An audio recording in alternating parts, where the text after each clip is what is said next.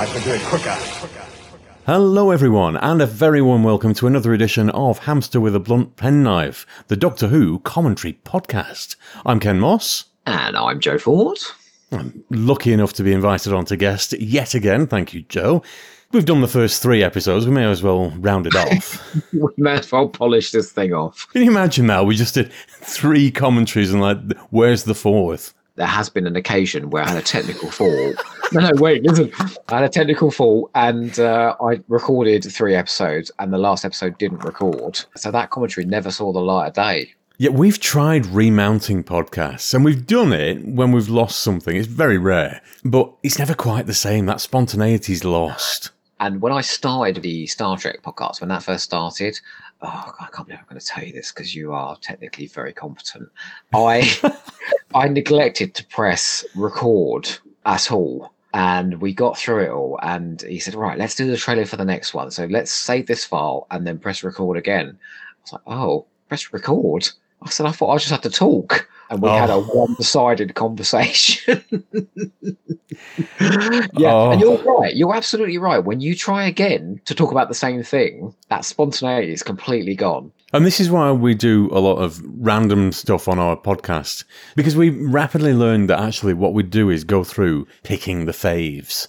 And it's far more interesting to pick one you don't know what's coming. So it could be anything. Mm. And we've been really nicely surprised. I love that about your podcast. So I'm you never know what's coming in the next episode. Could be anything as random as the corridor people, which oh. still sounds like a cult highlight. I'm not kidding. You need to watch it just to A, it will make Simon jizz, but it will revolutionize the way that you think about 60s television. Was it that bad? Oh, well, I think it's dreadful. It's like somebody's head's been leaking, and I have no idea how that ever got made. Whoever commissioned that, whoever dumped scripts on some TV producer's desk and said, we must make this. And they read it and thought, yes, it's fucking marvelous. We must put this on screen. It's insane. Putting it on the scale. So St. Capers of Angelani is right at the top of the scale, yeah? And then robots like sort of middling, right in the middle. It's the corridor people just way down? You know how deep the drill goes in Inferno? Yeah, I do. That that where they're all screaming at the end. It's that level of deep for me. Although there is a level even deeper, which is where curry and chips belongs. I'm fairly unshockable. I don't get easily offended by all the stuff that the world is offended by these days, but that is just outright offensive. Okay. yeah. I was about to say, don't you go on this podcast and ask me about drilling deep. Because you're in a lot of trouble. Isn't there a line in uh, The Silurians where he said, oh, it looks pretty deep. I can get my arm in there. my favourite line from The Silurians is when he goes, what is it? He was found paralysed with fear. He may have seen something. You know, Jon Pertwee, ever the gift of the understatement. Oh, dear. Well, look, if we skip into episode four, I do have a question for you the second we press play. Oh, well, let's see what it is. Three, two, one, play. It's about engorgements. I'm listening. Well, it is a fact that the robot is engorged mm-hmm. in episode four of Robot. Now, it is also a fact that Doctor Who has a budget of about £45 per episode at this point. Per episode? That's generous. No, no, no, well, thank you. Um, is this wise? Because this is something that Doctor Who keeps doing. Giant dinosaurs in London, you know, the Skarasen in Terror of the Zygons, Kroll in The Power of Kroll, this bloody lumbering tin suit in this. Michael Kilgarriff in Attack of the Cybermen. I'm just asking, like, it's ambitious, but should you perhaps be less ambitious if you haven't got the money? I like the fact that they really, really tried. It's never particularly bothered me. Like Kroll, for example. You have to suspend your disbelief. If you didn't do that with Doctor Who, you'd have turned it off at the very first episode in 1963. I like the fact that they've at least tried because for every failure, there is a success. Like Planet of Giants, 1964, you're making massive sort of scale plug holes. if you just suspend your disbelief, you are there. The story hangs together. And it shouldn't on Doctor Who's budget, but it does. I do wonder as well, you know, if I was more forgiving as a kid, as a young kid.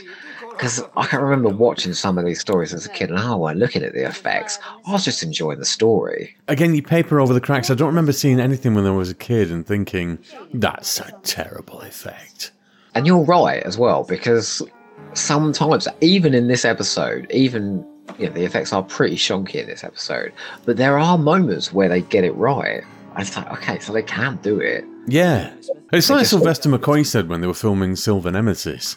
A lot of the time, they didn't actually want more money, they just wanted more time. Mm. And if you listen to the behind the scenes for something like Nightmare of Eden, which is a brilliant story, the model shots were all done in about two hours, whereas Yeah. usually it'd take a week on film. And the special effects guys, I think it was Colin Mapson for that one, he was horrified by the results. And the memos, the internal memos flying about at the BBC was, oh, this is brilliant. We've got everything done cheaply in two hours. We must do this again.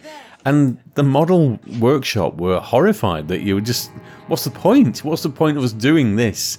If you're going to spaff out on screen something that looks utter shit, because you, you look at it, and I don't think it's actually too terrible, but you can tell there's a massive difference between film and video, certainly when it comes to Oh, models. sure. Well, Mapson should have just turned around and said, "Well, there's a reason why you know the producers of Star Wars are not knocking out their model effects on video in two hours." You know? looking like Flash Gordon from the 30s. Have you ever seen those? oh no, no, no! I saw, I oh. saw the the latter day, but no. Oh, Flash. Gordon from the 30s. Honestly, get yourself wrecked and watch one of those and pot on that. Oh, that sounds amazing. Oh, they're utterly awful.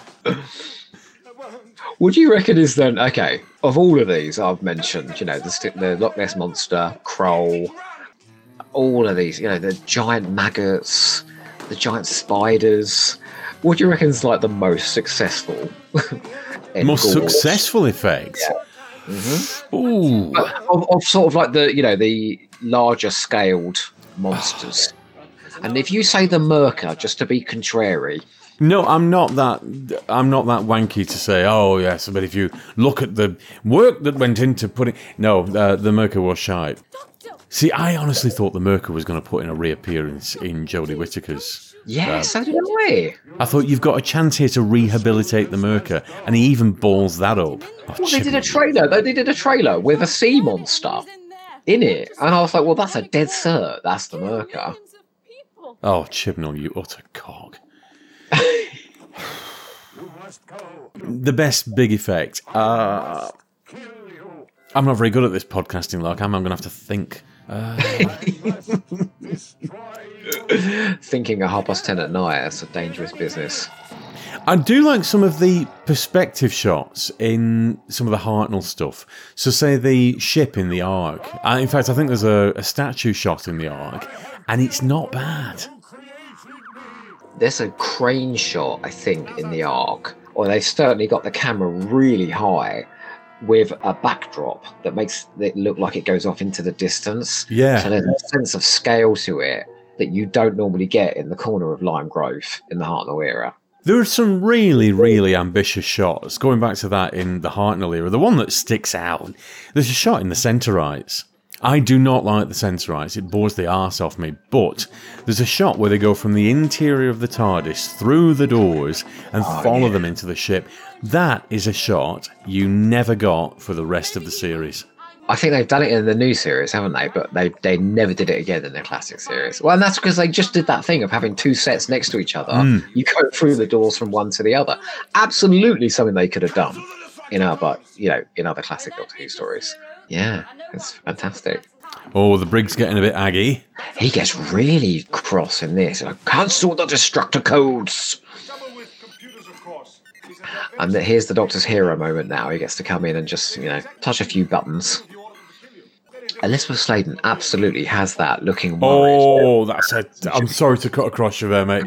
That terrible, terrible staggered crash zoom to. Oh, the countdown. That did not work. Well, I said in a previous episode that we'd lost, you know, the dramatic close up of someone being evil. Maybe we've lost the staggered zoom because it's, well, awful.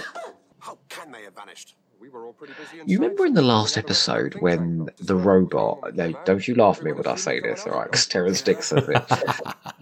you know when the robot was revealed, Hmm. so the curtain was pulled aside during that Nazi meeting, and the robot was revealed. Yes. I think that's supposed to mirror King Kong, you know, the bit where he's revealed in the theatre.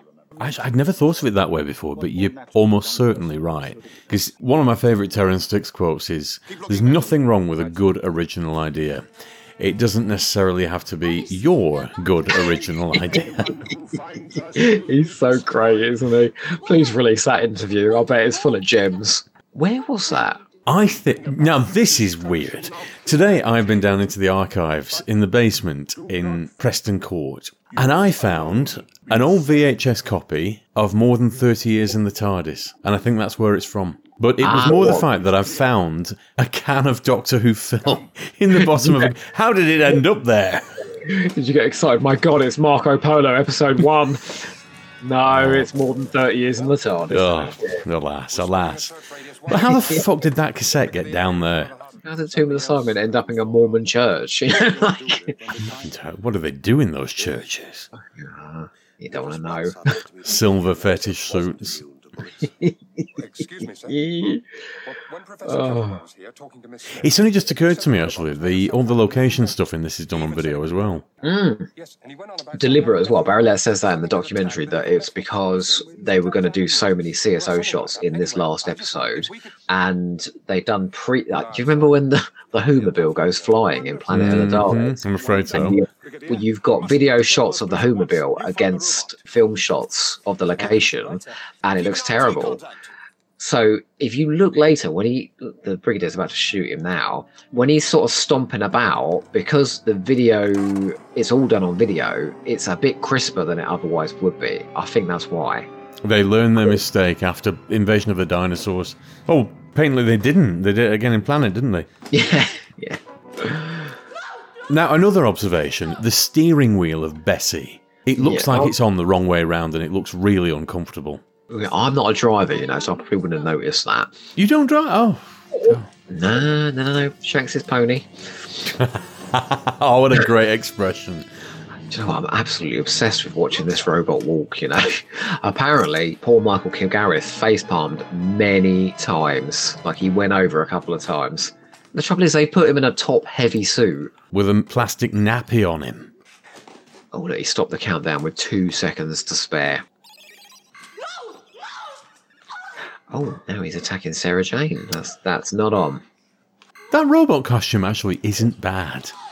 No, It I don't, look I don't- it- almost certainly plastic, but it does look quite metallic. it's too cumbersome to do any action in. That's the hmm. problem. I'll tell you why you couldn't show this to a not we. Well, there are many reasons, but one of them is this robot having a nervous breakdown right now. You know, the bit where he shoots Kettlewell and he's like, "Oh, I have shot the one who created me."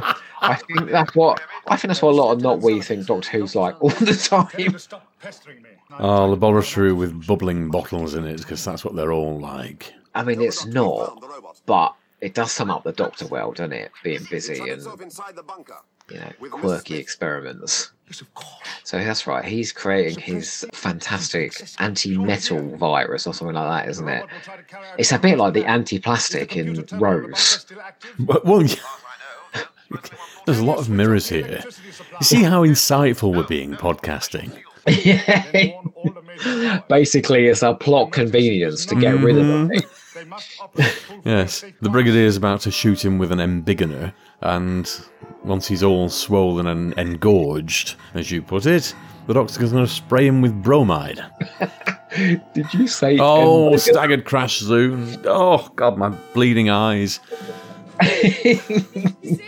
this is, you know, this is half the fun with the Exton Moss uh, experiment. You know, is you having horrific reactions to what you're watching.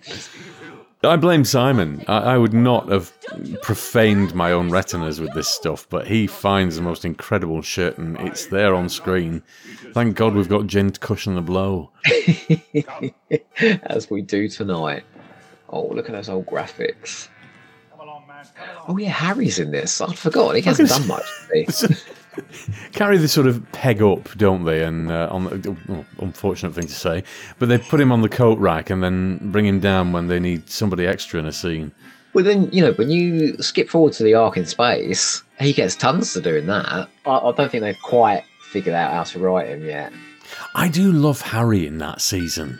I love the dynamic between him and the Doctor. The And Doctor just takes Sarah. piss all the time. And there's a very gentlemanly bit in Ark in Space where they lay Sarah down on the sort of transporter bed thing, and he pulls down her skirt so that the camera Yeah. can't see her knickers.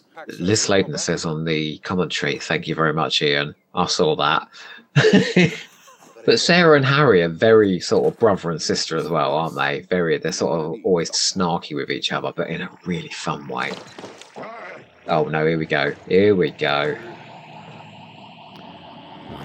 The engorgement has begun. oh my, Jamie, that is a big one, isn't it? Look at the head on that. we could go all night. I bet you could, you dirty bitch. Oh, look at this lady doing her best. Gosh, isn't it tall acting? He's got Nora Batty stockings on. Oh, no, but look, you see, there's too harsh of a light on the robot, so the artificiality of the shot is really obvious. This is where- oh, no. in- oh, yeah, that, that's not good.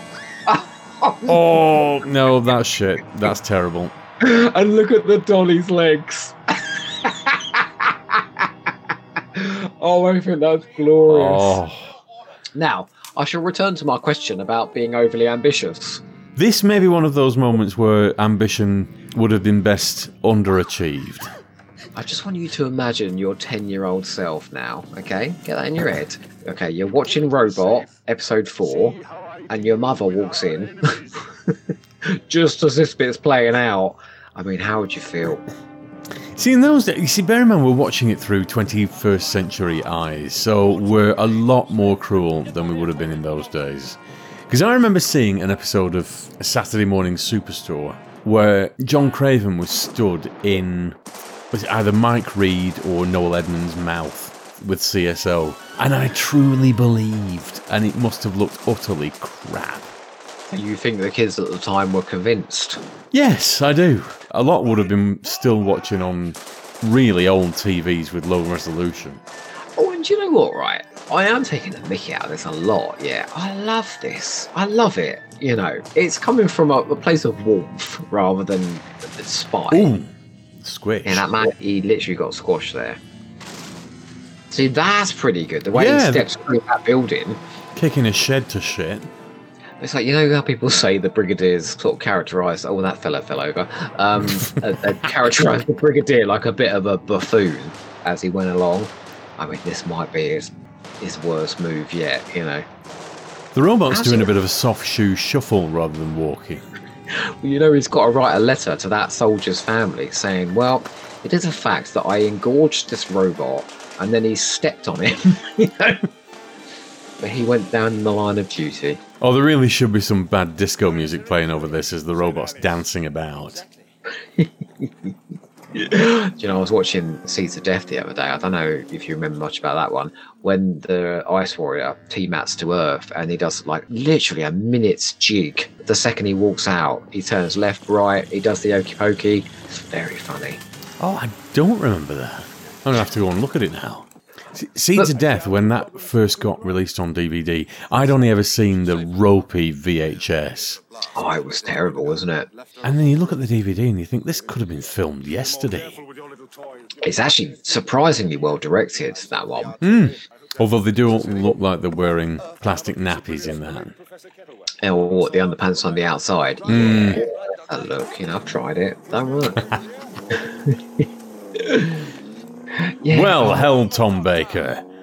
I really hate these pat resolutions though, you know, like, oh yeah, we've just got this this antidote that's gonna polish the robot off.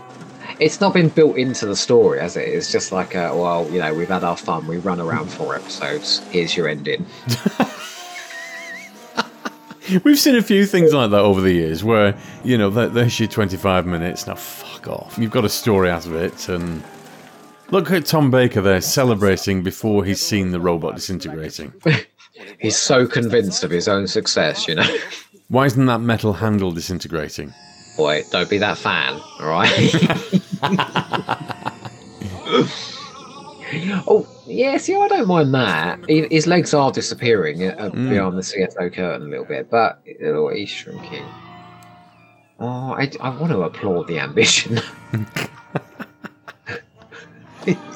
Oh, Do you know what, Ken? He goes, oh, oh, oh, oh, oh. oh. And then just collapses into a walnut and he Needs should have had like a, a HAL 3000 where, why? oh, there's a lot of soldiers there.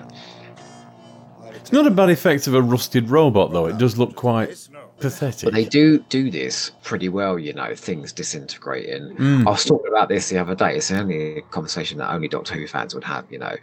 But like they do like bodies turn into ash and things like that really, really well. Again, there were some effects that they did in Classic Who that they'd never dream of putting on telly now. The letters. Would you like a chili? Lettuce? What's that? No, the letters they'd get. Well, not Oh, letters. I'm like, I don't remember a lettuce being in this, Doctor Who. this episode of Doctor Who's awful. I'm going to send some vegetables. Damn. Which I do like this though. Yeah, we might mock the whole sort of Fay Wray King Kong thing, but Elizabeth Sladen's trying to give it a bit of emotion. She was there, really sad that the robot had been killed. Mm. I just think she can sell this stuff, you know, to the cows come home. She's she's a very good actress. How about a little trip? Tom Baker and Liz, they are the dream team, though. I don't think there's any of all the companion pairings there were on screen. These are the one. Dinner at the palace? And everybody goes on about David Tennant and Billie Piper. They were very good, don't get me wrong. I would never uh, take it away, but I still don't think they're this. And by the time they get to Hand of Fear, they are just completely in their stride. Oh, glorious! And do you remember that bit where she goes, "Well, I worry about you," and he goes, "Well, I worry about you." You're just like, "Oh my god, they love each other." Although they don't love each other in the way the new series seems to suggest. No, and? I never really liked that when they tried to imply that Sarah Jane was in love with him because it's just not that. And even looking at it through 21st century eyes, the whole Sarah Jane Doctor thing, there was never that, and you can ne- you can't see it as that. They were just mates They were traveling best, about. Yeah, absolutely. And I still say that's when Doctor Who's at its best. All this undercurrent of romance, I don't like. They've done it with Rose, they explored it very well, very thoroughly. Right, you've done that, bottom that out, but they just keep going with it, and every companion's got to have some. The only one that didn't is Donna, and that worked well. It worked beautifully, didn't it? Well, not according to your podcasting uh, partner. Uh, he likes Donna Noble, he just doesn't like Catherine Tate trying to do angsty. Uh, 'cause he- I can see where he's coming from, and but I I never particularly cared for Catherine Tate as a comedian.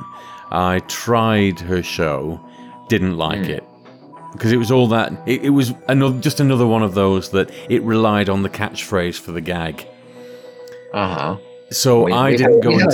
that by that point, hadn't we? Oh yeah, I know, but I so I'd managed to miss all that, so I could watch her just as Donna Noble, and it's the same that I've done with Ncuti Gatwa.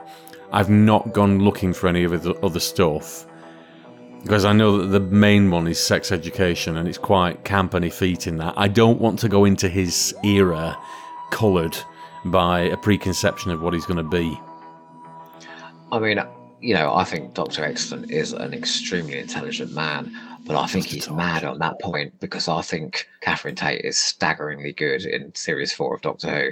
Oh, I, I was really love it. Yes, just series four, I think, because I'm not a big fan of series three, and I very rarely go back to series two, if I'm honest. mine's uh, the Moffat stuff. I have a lot of trouble with the Moffat stuff, and that's not a popular opinion. But Really? yeah, I think series six might be my least favorite season of Doctor Who ever. No, I will go with you on that because it's just too bloody complex.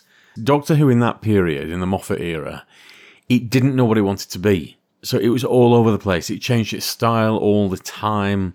So there was no consistency at all through Matt Smith's era. And much as I love Matt Smith, and he proved me completely wrong when I saw him cast, I was disappointed it was some baby-faced young pretty boy. I thought, oh, shit a break, right? well, I love the older doctors. I think older men playing the doctor, or indeed an older woman, like say Helen Mirren, whose name I couldn't remember for some reason two episodes ago. I want that level of gravitas. Matt Smith, within two minutes of being on screen, completely proved that I was utterly wrong and should never be listened to. Do you know what? I feel like I'm just gonna. I'm, we're literally contradicting each other in this last episode because Matt Smith's my least favorite Doctor Of all, of all. That's not a popular opinion either. And for the opposite reason, I'm not at all convinced by him. He just seems, seems like a kid trying to act with some gravitas. That's why when Capaldi came along, I was absolutely sold immediately. He just had it, whatever it is, he just had it. But I accept I'm in the minority there, and that Matt Smith is an extremely and a lot of people's favourite. Like I said, you know, we all come with different opinions, don't we? Oh yeah, and that's uh, I've often said that Doctor Who is the best format because it can go anywhere, backwards in time, forwards in time, spaceship, underground, little country village in the 16th century, 5 billion years in the future. It doesn't need to explain why, it just does it. The main, the central character changes all the time. The companions change all the time. The inside of the TARDIS uh, gets a, a lick of paint now and then. You can do anything with it. And because there's so many things in there to like and dislike, everybody's got a different take on it. Well, now, I personally think that the doctors have got, uh, much as I love Eccleston, they've got better with each regeneration until they got to, for me, Jodie Whittaker. And I'm not entirely convinced that bringing back Tennant is a good move. I would have preferred they'd just let Ncuti Gatwa prove himself rather than piggyback off, right, we need to get people back on board.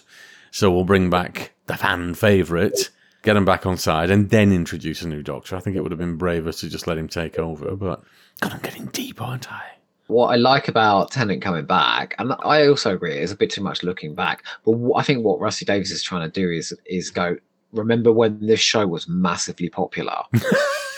no, no, I, I genuinely think that. Like, you know, let's look back to when the show was at its height, and then let's piggyback off that. From a commercial point of view, it makes absolute perfect sense.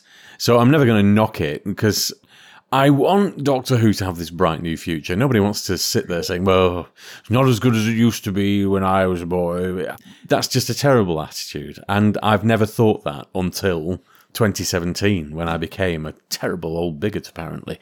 But, but I want to fall in love with the program again. that. Oh, and I'm I've seen some of the.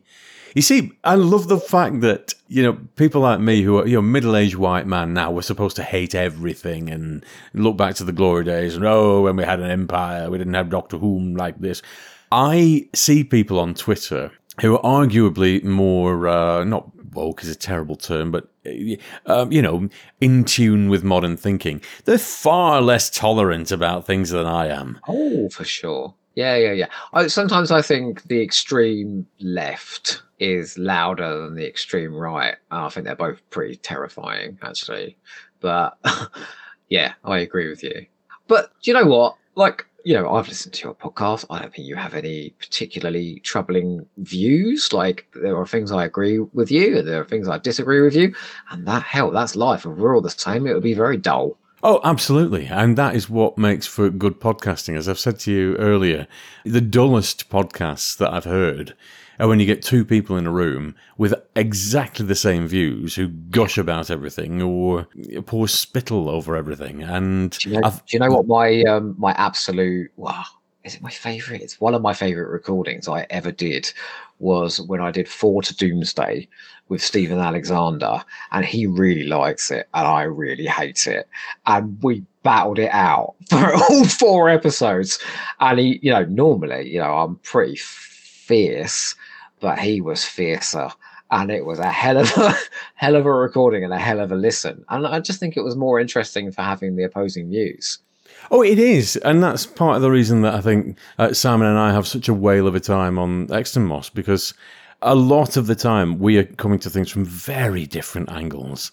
I'm And not going to make the obvious joke there. I refuse to be dragged down to this level again. Sorry. you weren't complaining earlier. Mm, yes. And in a way, like, I mean, it's been a fun one to talk about. In a way, it is almost a shame, actually, that we've chosen something where we're kind of in accord. And, you know, it's you and me, and we've done this podcast podcasting malarkey for a long time. Old lags now, boy. You can make it an interesting listen. But you know what? Next time, I think, well, if I can entice you back, I think we should do this, you know, find one where we're in disaccord and have a discussion. I, I reckon we could probably do something in Moffat's era, you know, where we can have a, a gay old time.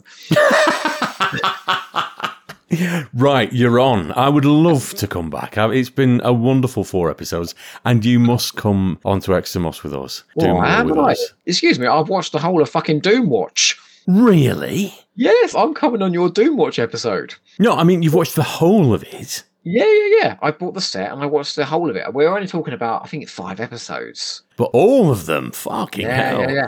And I, think series two's on really ropey, not even VHS copies, are they? But no, no, I really enjoyed the series. I got lots to say as well because I think as a premise, they could make it now. If you had someone who was brave and hard hitting and, you know, would really sort of go in for the kill, it would be a really interesting show to do nowadays, I think. I think so too. It's it's ripe for remaking, but but no, I think that would be a great idea. Picking a, a series six Moffat episode that you can't stand, and I don't think's too bad, and we can tear it apart in different directions and just yes. Series six, where you could just take your pick. Then, honestly, actually, there's two I quite like. I quite like. I know I, I love the Doctor's Wife, and I really like the God Complex. But anything else is fair game. Oh, well, I will pick one and we'll do that next then. to out robot just very very quickly in a few sentences if you could surmise robot for me Well, it's there, isn't it? yes it's definitely there yes There have been better intros for Doctors. It is a hangover from Pertwee. I won't be rushing back to it, but it's not bad. No, I, th- I think this is definitely mid-range Doctor Who. It's got great regulars in it. It feels a bit tired because the format's been done and dusted. Um, we're about to head into some of the most original Doctor Who we've Mm. seen in years and years. And I think when the Ark in Space hits, it just shows this to be even more tired, you know, than when you're watching it. Yeah. contrast, I mean. But it is fun and it does have some quirky special effects and some funny lines and you know there's a lot worse as well Yeah, the Hinchcliffe era. Scrape this one off your boot and we'll do it properly next week. ken thank you very much for your time it Oh, thank you for asking me. pleasure. Been an absolute pleasure for me as well. Joe, love to you all. I will look forward to being with you again. hamster with a blunt penknife would do it quicker.